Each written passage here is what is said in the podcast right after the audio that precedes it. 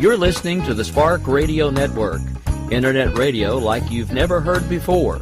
Innovation, creativity, and imagination are all said to begin with a spark. So fasten your seatbelt and take the ride of your life and listen for the spark.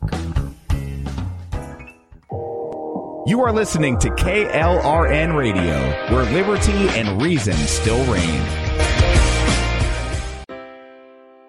Most writers and radio show hosts know that to connect with your fans, you need to do more than just write books or record the latest podcasts. There are many different elements that go into forming an online platform, but there are also many hidden traps. To make matters worse, solid advice on how to survive the muddy waters is scarce. In the book Hidden Traps, I talk about some of the important issues of working with an online platform, highlighting traps that could put your physical or internet security at risk, or be harmful to your reputation. Are your social media posts just links with a few disjointed words making you look like someone who can't complete a sentence?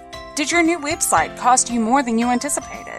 Are you leaking your personal contact details across the web without even knowing it? Then you need Hidden Traps.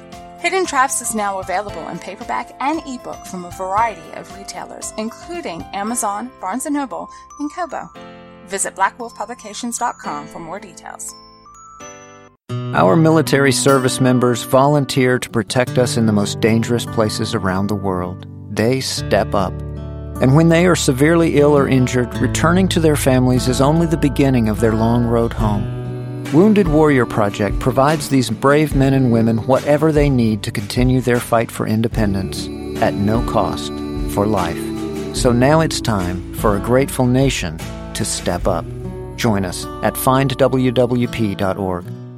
If you're 85 or younger, would you like peace of mind and comfort for your family? We're Final Expense Direct with an urgent message for you. The average funeral today costs over $8,000, but the most you'll get from government benefits is $255. How will your family pay the difference? We can help. Our senior plans start as low as just $1 a day and pay up to $30,000 for a funeral and other final expenses. Peace of mind is easy. There's no medical exam. You'll have lifetime coverage, and your plan can't be canceled as long as you pay your premiums. Call now for free information about our senior plans. Answer a few simple questions and receive approval right on the phone. Plus, call right now, and we'll give you a discount prescription card for free. Call 800-553-8687. That's 800-553-8687. Again, 800-553-8687. KLRN Radio has advertising rates available. We have rates to fit almost any budget. Contact us at advertising@klrnradio.com.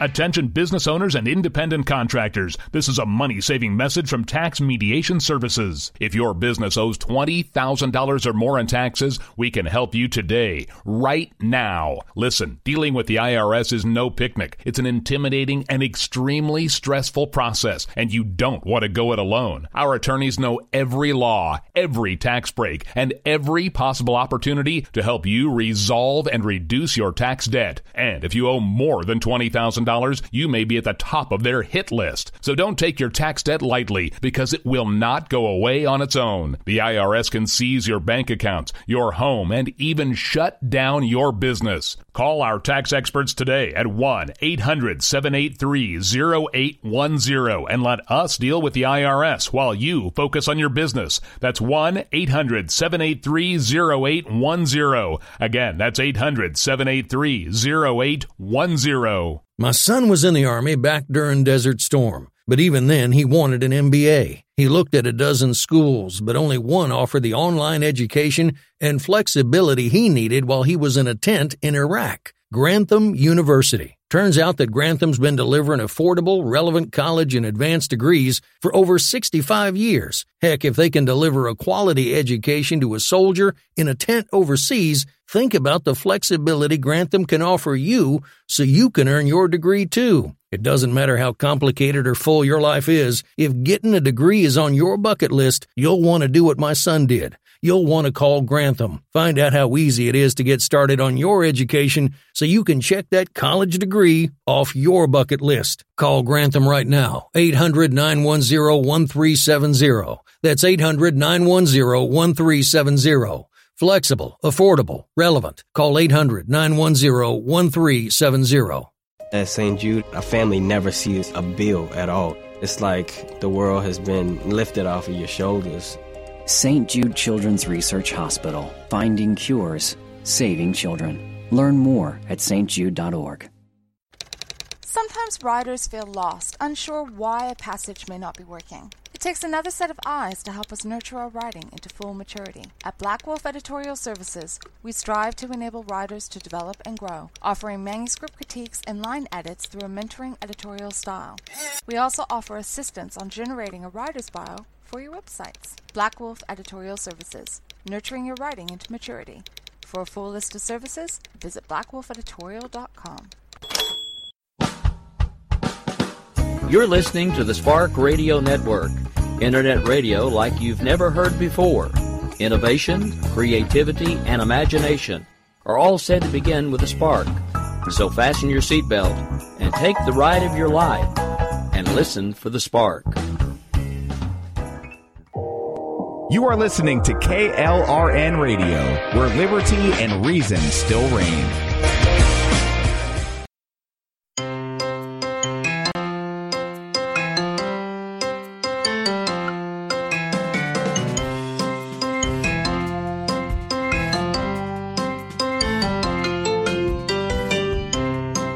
The world around us is an amazing place, filled with beauty and with science. But let's face it, sometimes the science can be so confusing that it takes a PhD to understand it. Well, you're in luck. I just happen to have a PhD.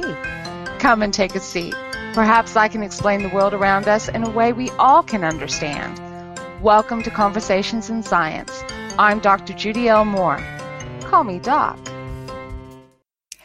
Hey guys, and welcome to another episode of Conversations in Science. I am Dr. Judy L. Mohr, and as my intro does say, I do actually have a PhD. No, I'm not a medical doctor. Sorry guys. I'm a doctor of science, more specifically a doctor of astronomy, but hey, I also have a background in engineering, and yeah, I'm just a science geek. For those of you who are new to the show, the way it works is I do the best I can to explain science in a way everybody can understand, but I have somebody there for my checks and balances. Jess, where are you? What's up, Doc? Hey, Jess.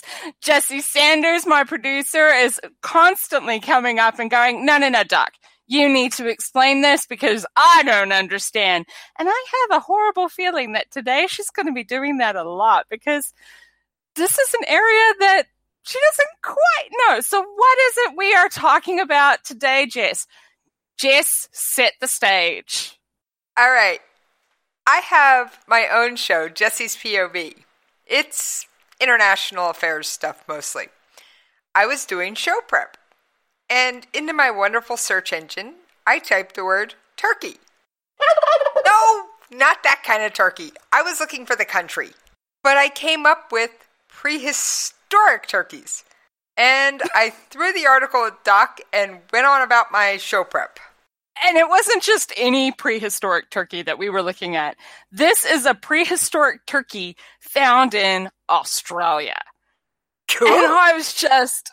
I'm going to have so much fun with this because my brain just went and took an instant leap. Dinosaurs?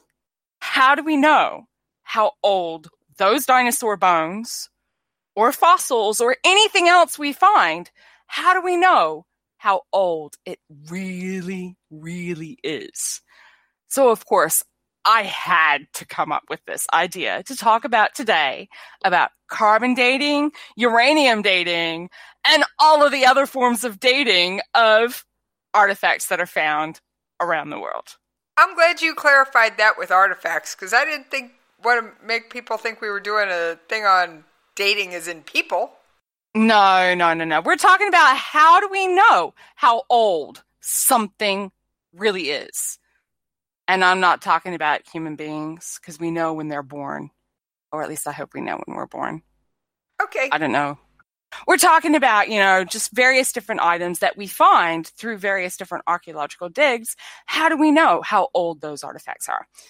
Okay, we're going to have to take a step back, right back, before we get into all of this concept of carbon dating or uranium dating or anything like that, because we are going to be looking at how isotopes work. But before we can now go through and talk about that, I have to actually tell you what an isotope is. Fans of the show that have been around since the beginning will remember that in our very first episode that we ever did, we talked about isotopes and nucleus of an atom and various different things. So for those who haven't heard that episode, we're going to go back and we're going to talk about all of that again. Basic nucleus. Here we go. I like it all when you atoms start from the beginning, Doc. It makes me feel less left behind. That is the whole point. We got to do this. We got to make sure that everybody is on the same playing field that we are all on. So, basic nucleus. So we're talking about atoms of various different types. They are all made up of electrons, protons, and neutrons. The nucleus itself, so that's the center of the atom, is just your protons and your neutrons. That's it. The electrons are just these fast-moving, whizzing around things, and they are what attract and make everything else stick together. They're sort of like the glue for the various different elements to stick together within the atom. But the problem is that the nucleus itself is only made up of protons and neutrons. Protons are positively charged. Neutrons don't have a charge at all. But for those who remember things like when we were talking about magnets and all these other bits and pieces, like charges repel. They do not want to go near each other. So if you're trying to push two things that are positively charged together, it's going to go, no, dude, I'm not going here. I want to go that way. So what's happening is that the neutrons are acting like the glue in the nucleus. They're trying to say, no, proton, come back here.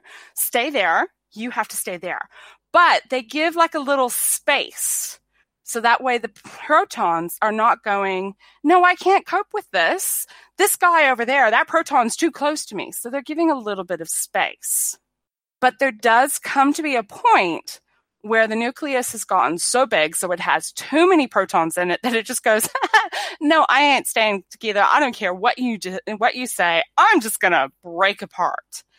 And those are become what we call the radioactive situations, the radioactive elements. Okay, wait a minute. So are these old bones radioactive? Okay.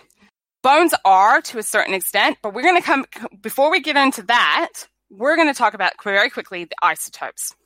Now, the easiest isotope description I can go through and talk about is hydrogen. For those who are listening, were listening to that very first episode we were talking about things like heavy water and bits and pieces. But to explain heavy water, I had to explain what a deuterium was. Hydrogen has got multiple different forms of isotope. And the definition of an isotope is that it has the exact same number of protons in the nucleus, but different number of neutrons. For the hydrogen atom, it has one proton. That's hydrogen 1. Deuterium has one proton, so it's still a hydrogen, but it has two neutrons. It has the neutron. So it has a double weight, one proton, one neutron. Tritium, so it's 3 times the weight of a normal hydrogen, but it's still a hydrogen because it only has one proton. It has 2 neutrons. That one's radioactive. It's a bit unstable because it has too many things in its nucleus, and it just doesn't like it. When we're talking about things like carbon dating, we're talking about what we call carbon-14. Carbon-12 is what most of the life, hang on, carbon-12 is what most of life is made of. And what's happened with carbon-12 is it has 6 protons and 6 neutrons in the nucleus. Okay. Now, remember I said the neutrons were like the glue that were keeping the protons together, but they were also more spaces. They were sort of holding those protons apart, but at the same time keeping them into the nucleus. Now, if you want to add more neutrons to that, Okay. Eventually, it's going to get to the point where you've got too much of a gap between these protons, and it's going to go, I'm free! You can't hold on to me anymore. So there's a limit to how much stuff each one of them can gather. Exactly. And in the case of carbon, that's a carbon-14, which a carbon-14 has got 6 protons and 8 neutrons. Carbon-14 is radioactive. It doesn't like staying together. It wants to go apart. It doesn't like it. So it's kind of held together by the fact it is, but it's not a happy camper. It's not a happy camper. It's a reasonably stable camper because now here comes the next term, half-life. So carbon-14 has got a half-life of 5,730 years. What the half-life means is if I was to take a sample of, say, 100 atoms of carbon-14, okay? So if I've got about 100 carbon-14 atoms in 5,730 years, if I was to measure that same sample, I would only have 50 of them because half of my sample has broken down and turned into something else. All right, Doc, how can they measure half-life when we haven't been, there's no one who's actually witnessed this particular half-life of over 5,000 years? Yeah, that is a very good question. It comes down to data interpolation. Basically, what we do is we take a series of samples and we have got a known number of elements in it and we measure it. And then we go through and we say, well, in how many days, or however so many days, we take another sample and we measure it and we record it. And then we do it again, say so many days later. And we keep recording this and we keep recording this change. And you may only get one that's changed, or you may get 2 that's changed, or 3. And you keep recording how all of this stuff has changed. And with that data point, you can work out, well, if I've got on day X this many elements or this many atoms sitting here, but I've got on day Y this many atoms and on day Z this many atoms, then I can come up with a curve that will fit that, and hence I can work out what is the half-life, how much of it would give me half of the sample that I had. So it's lots of math, basically, Doc. It is lots of math, lots of data. And the more stable something is, the longer that half-life is, the more the more unstable it is, that half-life whizzes by. It's pretty quick. And so there is some instances with some radioactive substances that people actually have been around to witness half of it gone. Because in some cases, the half-life of a certain radioactive element may be in the matter of seconds. Really? Which one? Yes, really. If I think off the top of my head, I think there's actually one of the hydrogen isotopes falls into that category. But I think it's a hydrogen 4 or 5. It's not the tritium one. So there are some that have got very short half-lives. Now, in terms of things like carbon-14, it's a reasonably long half-life, but dare we say it, uranium has got a half-life of, well, it depends on which one we're talking about. If you're talking about uranium-235, then it's got a half-life of 710 million years. Whoa. Uranium-235, isn't that the one that we find in nature that gets put in the power plants? Uh-huh. And its variant, its very close cousin, uranium-238, has got the half-life of 4.74 billion years. Yeah, those babies are around for a very long time. Those are some pretty big numbers, Doc. I wouldn't have wanted to have been the math person on those. I don't do well with numbers. And I wouldn't have wanted to have been the person that went through and measured it either, because uranium is very radioactive. It's yeah, it's not nice stuff. As I said right sort of early, that if you've got too many protons and too many neutrons in that nucleus, it just wants to break apart. It doesn't want to stay together. There is no stable form of uranium. All isotopes of uranium are radioactive. They're not stable. They all want to break down. But that's not necessarily the case on some of the other ones, like lead.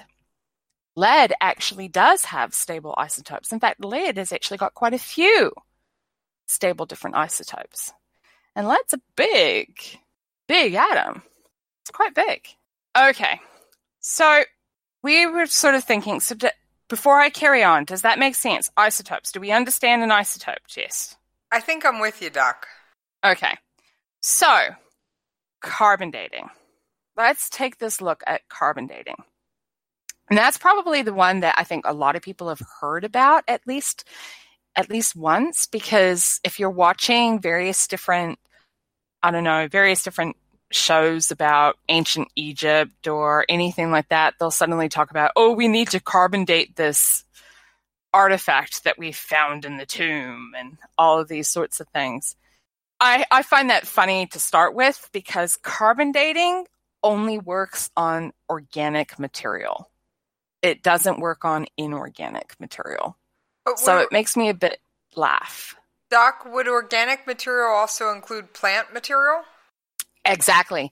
Anything that's plant or animal would be considered organic. And in some cases, you can actually use like the clothing fabrics. A lot of fabric, especially older fabric, was actually based on organic material. It's more in the modern era that our clothing is synthetic. So you can actually carbon date things from clothing and strips of cloth too, which is always really fun. I was just about to ask about cotton sheets, so I guess that would be organic then. Yeah, cotton sheets would be classified organic. Silk is organic. Linen, to a certain extent, is organic as well. So basically, what's happened and what the theory is that the amount of carbon-14 that's in an organic structure will be indicative of how old it was when it stopped breathing. Now, Plants do breathe. I hope everybody understands that. Yeah, they take in stuff we don't like called carbon dioxide, and they give us oxygen. Yeah, so they actually are breathing in the atmosphere around them and expelling out. And we do the same. We're breathing in that atmosphere, and we're expelling out the things that our body doesn't need. But a large portion of our atmosphere is actually nitrogen. And last time I checked, we don't use nitrogen in our bodies, and I don't think plants use nitrogen in their bodies either. But we are still breathing in that nitrogen. And nitrogen in the atmosphere will actually occasionally be converted into carbon-14. So there is a small trace amount of carbon-14 in our atmosphere. It's a very small amount. It's not very much at all. I mean, you're talking, if we say, let's say there's 10 to the 12 atoms of carbon-12. 10 to the 12? Every 10 to the 12. What's 10 to the 12? So that's a 1 with 12 zeros behind it. That's, I couldn't even, hang on. 1,000, million, billion, trillion? I think that's right. Hang on. 1,000? Million, billion, yeah, trillion. 1 trillion carbon atoms, so carbon-12. For every 1 trillion, there will be 1.5 carbon-14. Okay. Slight disproportionment, isn't there? There's mostly carbon-12. It's almost all carbon-12. But there's like a small, tiny proportionment of carbon-14. And there's even a small proportionment of carbon-13, but carbon-13 is stable like carbon-12 is. So we're not going to worry about carbon-13. Okay, so coming back, carbon-14. We are breathing in a small trace amount of carbon-14, very small amounts. And so our bodies will have approximately the same amount of carbon-14 in our bodies compared to what is in the atmosphere. It's almost the same. And in the past, it was believed there was more carbon-14 in the atmosphere than what we have today. So by measuring how much carbon-14 there is in a sample versus how much carbon-12 there is in the sample, you should be able to work out when that sample died, when this exchange and breathing in more carbon-14 stopped, when we weren't getting any more carbon-14. Does that make sense? Yeah, I think I'm with you so far, but that's a lot of zeros, Doc. It is a lot of zeros. It's a lot of math. I'm so sorry, guys. It is a lot of math. But that's the way it works. I'm glad you have to deal with these numbers, not me. Yeah. Okay. Downside.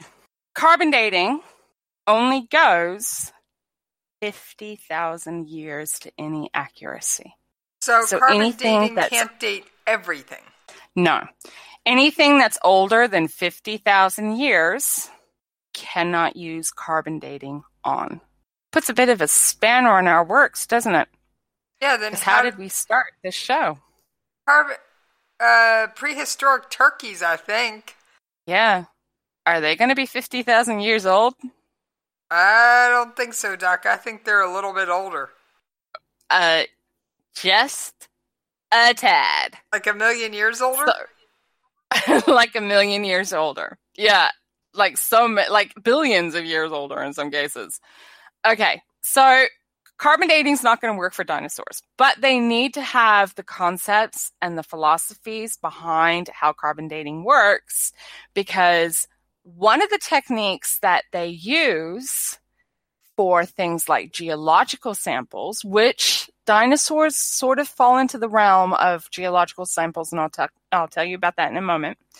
One of the techniques they use for geological samples is what we know as uranium dating. Okay, so now we've moved from carbon to uranium. Now we are dealing with nasty stuff. We are dealing with nasty stuff. But here's the thing. All soil on Earth has got a small trace amount of uranium in it. But the amount of uranium that's in our normal everyday garden is so tiny. It's so minuscule that you are now talking background radiation.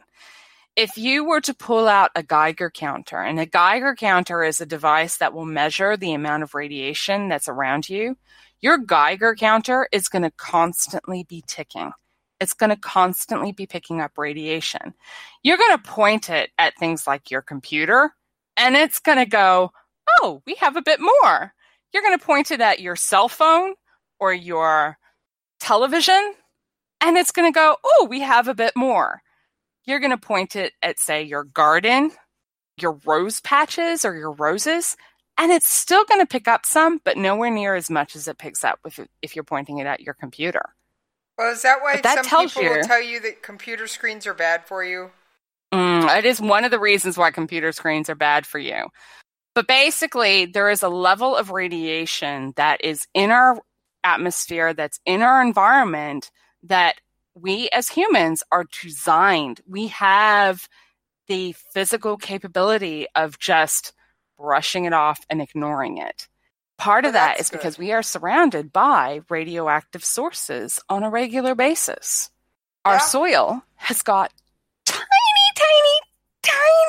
tiny traces of uranium in it.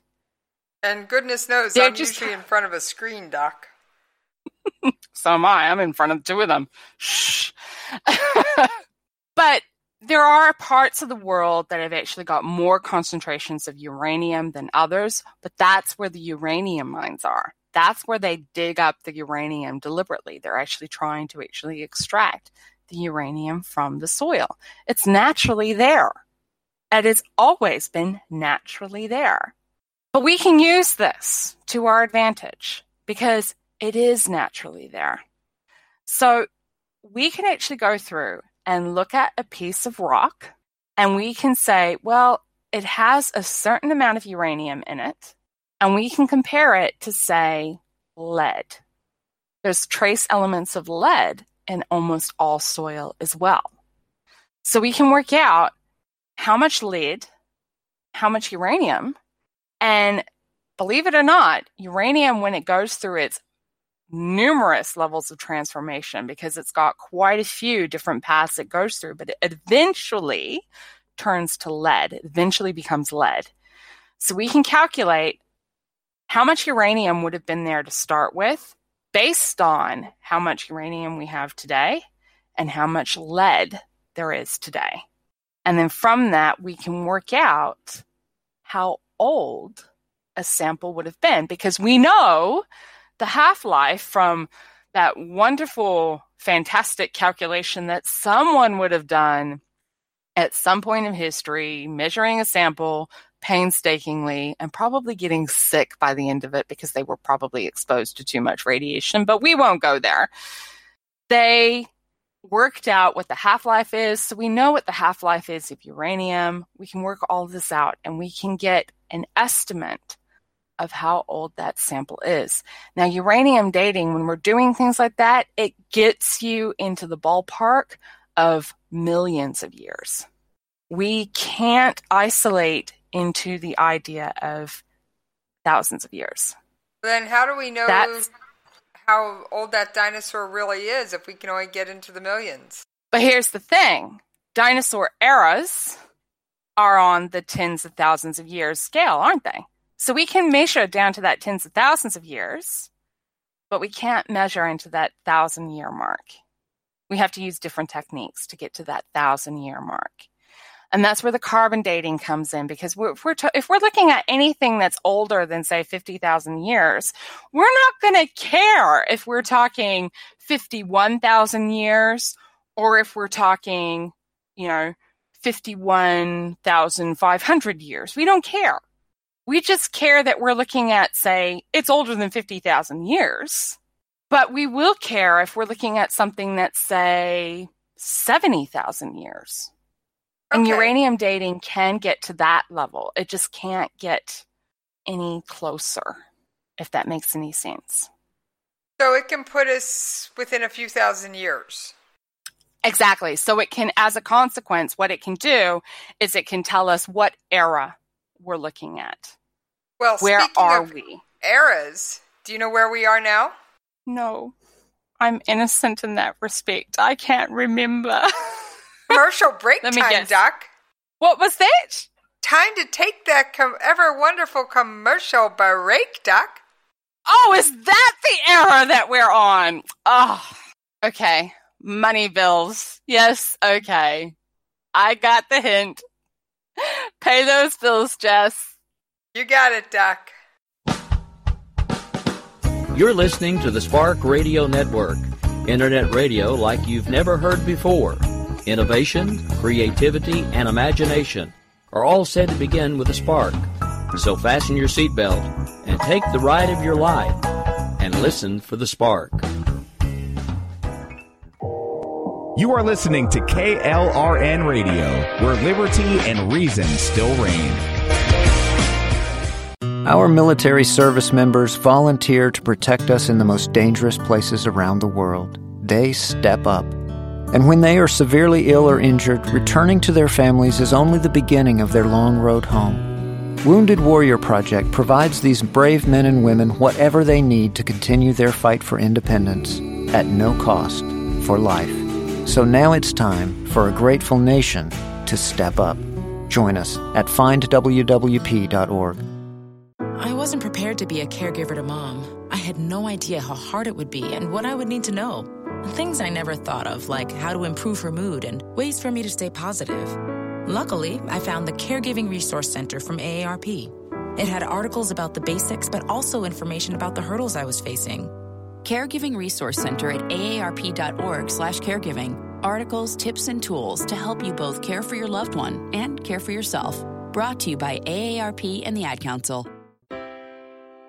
Most writers and radio show hosts know that to connect with your fans, you need to do more than just write books or record the latest podcasts. There are many different elements that go into forming an online platform, but there are also many hidden traps. To make matters worse, solid advice on how to survive the muddy waters is scarce. In the book Hidden Traps, I talk about some of the important issues of working with an online platform, highlighting traps that could put your physical or internet security at risk, or be harmful to your reputation. Are your social media posts just links with a few disjointed words making you look like someone who can't complete a sentence? Did your new website cost you more than you anticipated? Are you leaking your personal contact details across the web without even knowing it? Then you need Hidden Traps. Hidden Traps is now available in paperback and ebook from a variety of retailers, including Amazon, Barnes & Noble, and Kobo. Visit blackwolfpublications.com for more details. If you're 85 or younger, would you like peace of mind and comfort for your family? We're Final Expense Direct with an urgent message for you. The average funeral today costs over $8,000, but the most you'll get from government benefits is $255. How will your family pay the difference? We can help. Our senior plans start as low as just $1 a day and pay up to $30,000 for a funeral and other final expenses. Peace of mind is easy. There's no medical exam. You'll have lifetime coverage, and your plan can't be canceled as long as you pay your premiums. Call now for free information about our senior plans. Answer a few simple questions and receive approval right on the phone. Plus, call right now, and we'll give you a discount prescription card for free. Call 800-553-8687. That's 800-553-8687. Again, 800-553-8687. Every day, the men and women of the United States Marine Corps stand ready to defend the American way of life. The few, the proud, the Marines. KLRN Radio has advertising rates available. We have rates to fit almost any budget. Contact us at advertising@klrnradio.com.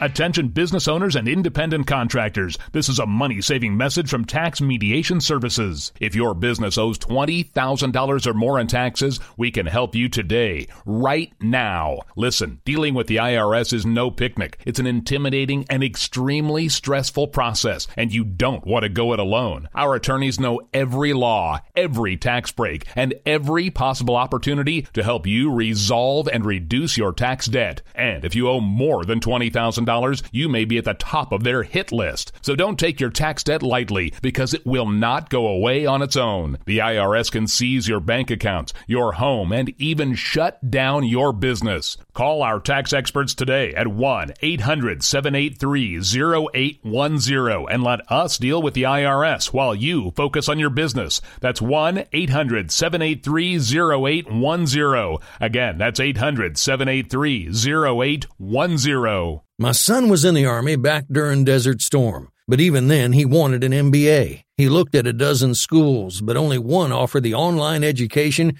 and flexibility he needed while he was in a tent in Iraq: Grantham University. Turns out that Grantham's been delivering affordable, relevant college and advanced degrees for over 65 years. Heck, if they can deliver a quality education to a soldier in a tent overseas, think about the flexibility Grantham can offer you so you can earn your degree too. It doesn't matter how complicated or full your life is. If getting a degree is on your bucket list, you'll want to do what my son did. You'll want to call Grantham. Find out how easy it is to get started on your education so you can check that college degree off your bucket list. Call Grantham right now, 800-910-1370. That's 800-910-1370.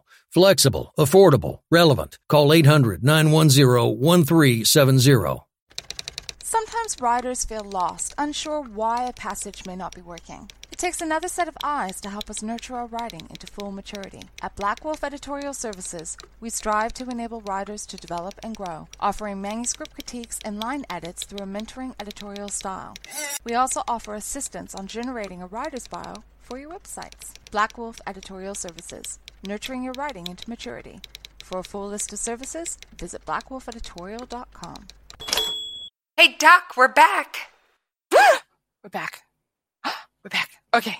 Okay. I'm awake. And I'll, yeah, water's down. Water's aside. Okay. Right. So we were talking about H2O. That's water. That's one I know. What was that? I said H2O. That's water. That's actually one formula I know. Okay, we were talking water. Okay, right. So we were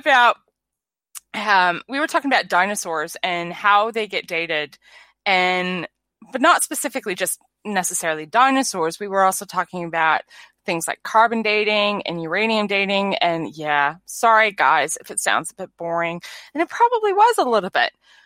We'll try not to make it a bit more boring. We'll talk a little bit more about some of the other things and dinosaurs. Here we go. Okay. Carbon dating, just as a quick recap, is basically when you're measuring how much radioactive form of carbon you have, which is your carbon-14, comparing it to how much carbon-12 you have, which is your standard stock still stable carbon, and you're comparing how much there's there, and you can extrapolate because we know that the half-life of carbon-14 is 5,710 years, something like that. Yeah, 5,730 years. We know that half-life being how much of the sample is half the size. We can work this out. So the question we've got is, we can't use this for dinosaur bones because dinosaur bones are older than 50,000 years. What do we do? Well, we could use uranium dating or any other. If you hear that, like, there's also another one called argon dating, so they're using argon instead. All of these forms of dating, of using atoms, are actually using the radioactive isotopes. They're measuring the radioactive isotopes in a sample. They know what it turns into. They're comparing elements to elements, and they're working it out. That's how all of those techniques work. Quick question. Argon is a gas, isn't it? It is. It is indeed a gas. But it can be compressed and combined into other elements as well. Remember, we're looking at the atoms involved. We're not looking at just necessarily its pure raw form. When you combine things like, hey, you know, hydrogen. Hydrogen is a gas, but when you combine it with oxygen, it becomes a liquid. It becomes water. It becomes water, exactly. And, of course, if you combine it with, say, something else, it actually becomes a solid as well. So depending on what's actually, how it's combined and what it's in, the material in, it can be in its solid form. So we're looking at the atoms, not the various different little element. We're looking at the atoms themselves, not the various different compounds that it happens to be in. Compositional structure is always interesting anyway, because that helps us. Speaking of compositional structure, that's one of the things that when they're looking at an artifacts from various different sites, when they're trying to make sure that they were all in a site at the same time, that they're from the same era and not somebody just coming across a dig site and then contaminating it in some way, one of the things they do is they will look at chemical analysis on the various different dirt around all at the time, same areas. So they can tell if you track dirt in from your garden versus the dirt that was actually there. Exactly. That's exactly it. And basically, because I know historically there have been cases where somebody's gone through and said, hey, look at this dinosaur I found, but it was turned out it was to be some fake dinosaur that they made up because they were just trying to be real. And this is one of the concerns that is there, because you'll have these people that are just coming up with this because they put this so much money into these digs, into these archaeological digs, and they just aren't coming up with the results. The funders want something, and so they'll fake it. And so there are ways that you actually test to make sure that you haven't got a fake sample. And one of them is doing these dating processes as well as doing the chemical composition of checking around with other soils and bits and pieces that are around it. Okay, that makes sense, Doc, because you got to make sure it's real science. You got to make sure what you're looking at is real. It's so embarrassing when it's not real. Now, if it's not real, okay, that can still be, it's still science, but you still want to validate. You don't want to actually say, hey, look, we found a dinosaur. We found the missing link of the human evolution. We found it. But hang on, it's fake. No, we don't want that.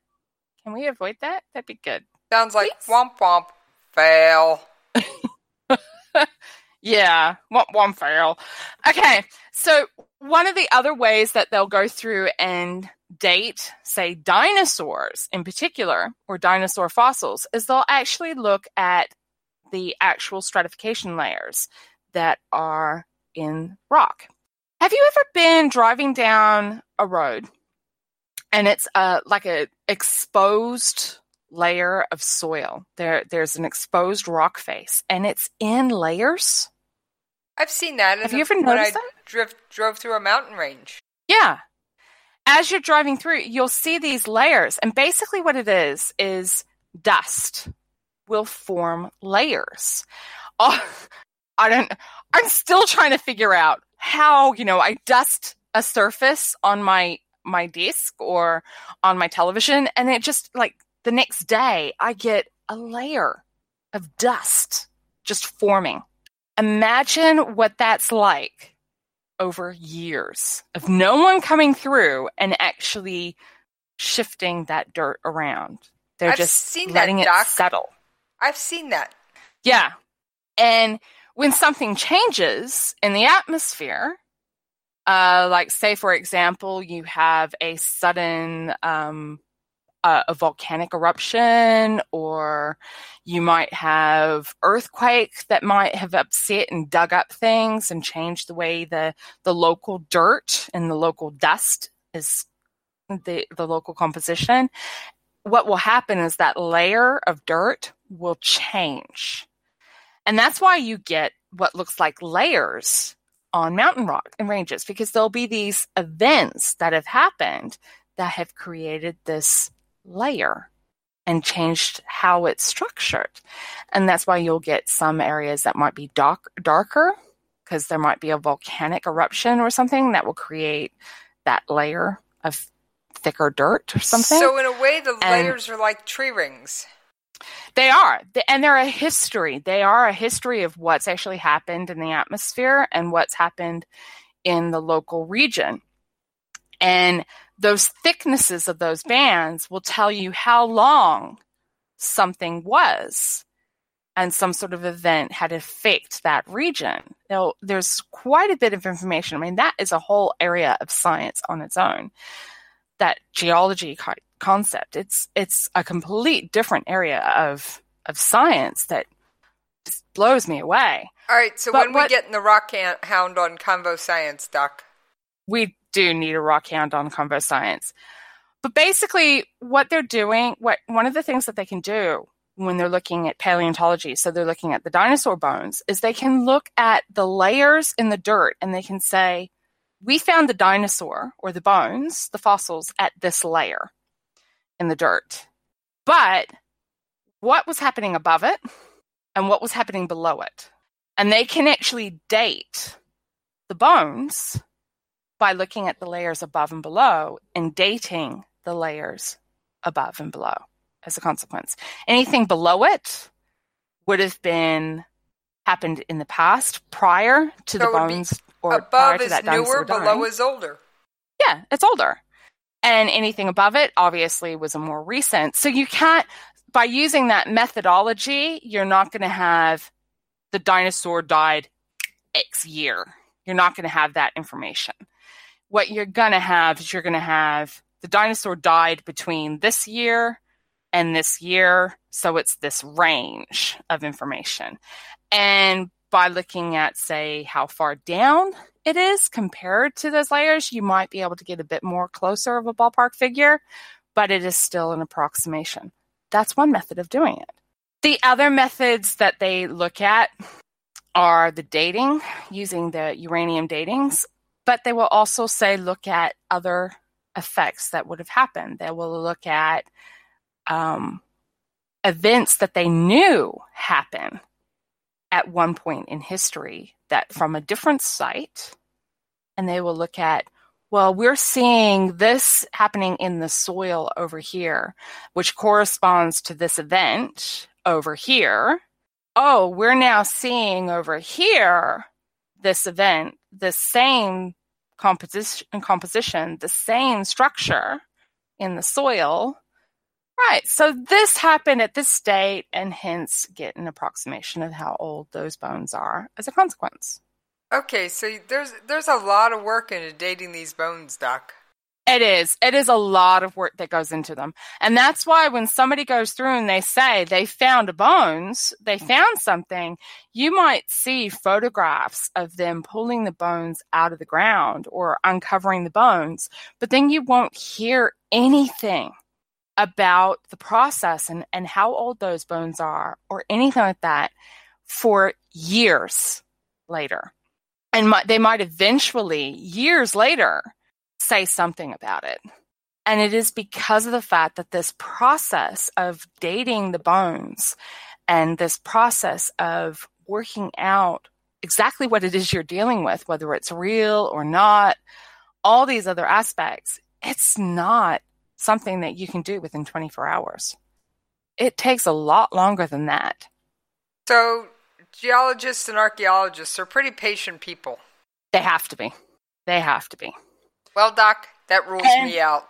It rules me out, too. Yeah, I'm not as patient as somebody seems to might think that, yeah, no, sorry. Okay, for a moment, I just want to talk about things like petrified wood and how this works, because I know that there is a myth out there that things like dinosaur bones and stuff like that turns into oil. Yeah, no. I think every one of us has seen that one as a kid at some point. Either they turn into oil or they turn into some other element. Well, I know how the myth got started. Oh, do tell.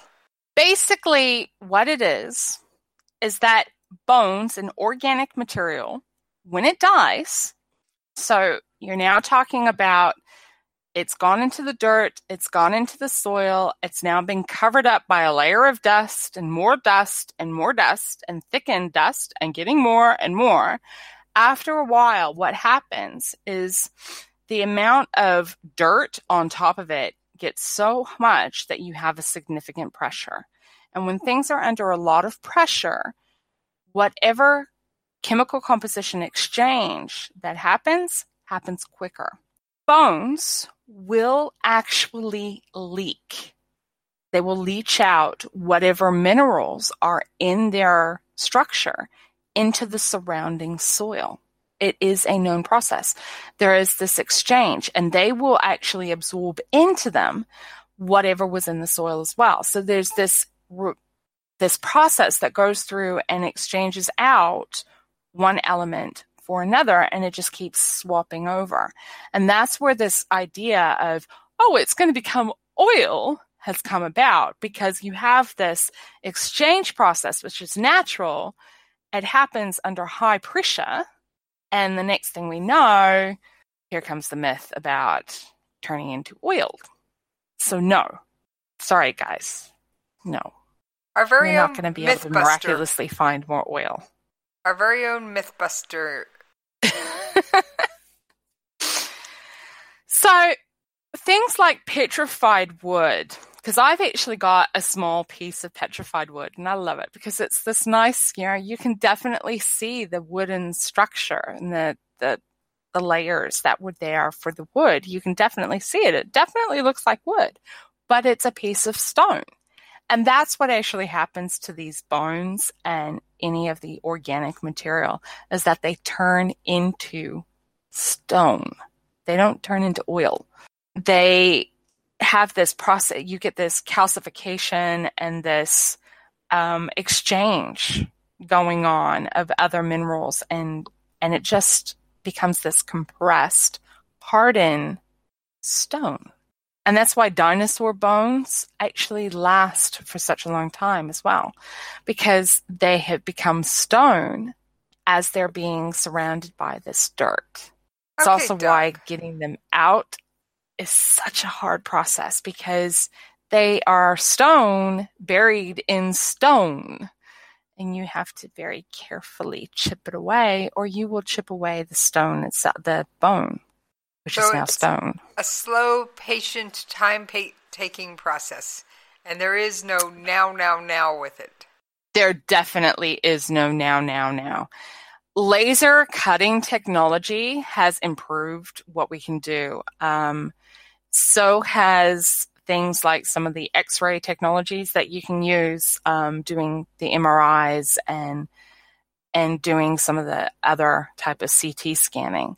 They have all improved the process, because what they can do now is they can go through and they can extract the sample in large chunks, and they do it in large chunks, and they take it back to, say, a dark room or a dark area. Sort of like a big warehouse. And then they can X-ray it or use whatever other technology they want to use. And they can say, well, the bone structure is here. And then they can use like a laser to actually cut closer to that bone than what they would have if they were using things like pickaxes. And they can do it nicely and very fine and get most of it out. And then it's just your normal tip, tap, tap, chip, chip, chip, brush it away with a nice little stone, little piece of a nice little fine brush, and painstaking manual process at that point. But modern technology is improving it. I think I saw a photograph of an archaeologist using a toothbrush and a spoon. Yep. I think that I've seen similar. I've seen, I think I saw one where they were using the old style shaving brushes that you can get. I think I saw one using those. Thinking they probably only had a shaving kit. That's probably all he had. Well, he made use of what he had. That's a good thing, Doc. Yes, using resources wisely. I'm a fan of using resources wisely. Well, speaking of resources and using them wisely, you've got about 5 minutes to wrap it up.